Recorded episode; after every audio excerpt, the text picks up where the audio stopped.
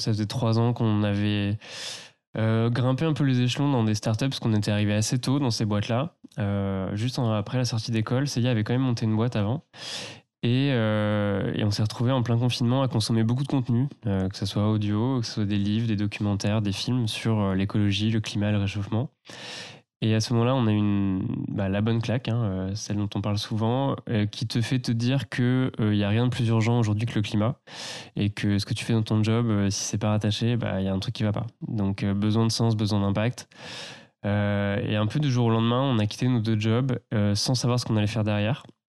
On savait juste qu'on voulait rattacher nos compétences et les rediriger vers quelque chose qui est l'impact.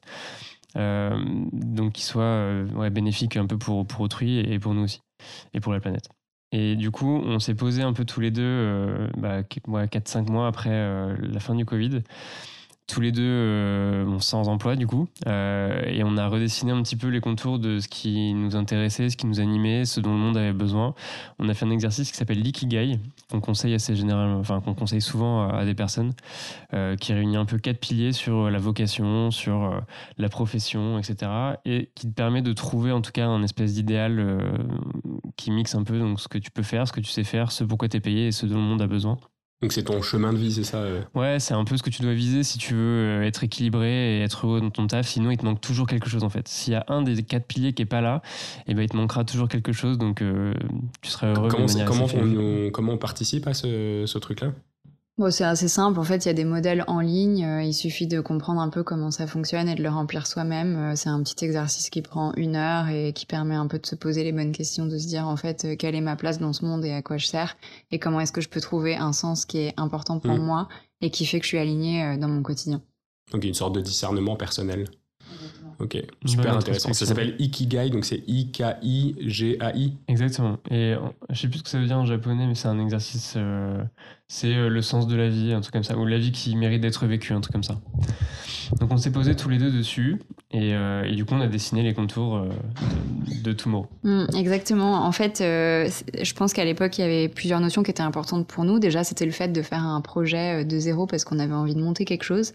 On voulait que ce soit hyper positif parce que quand on a lu des choses sur le changement climatique, c'était tout le temps ultra déprimant et on avait vraiment l'impression que c'était la fin du monde.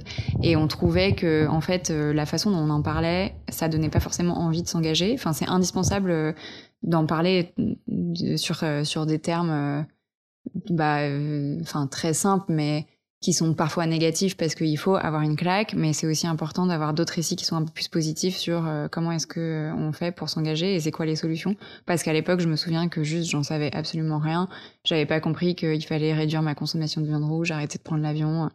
Et quand t'as une vie à 100 000 à l'heure, je pense que c'est pas des choses euh, qui sont simples à appréhender pour toi.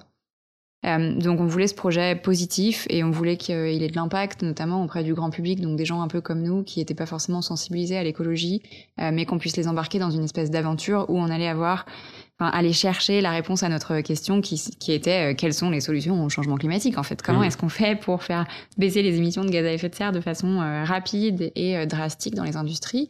Et, et, donc c'est pour ça qu'on est parti en voyage. On a fait un tour d'Europe de cinq mois pour aller rencontrer en fait dans les industries les plus émettrices des solutions euh, qui étaient hyper concrètes et qui étaient déjà mises en place.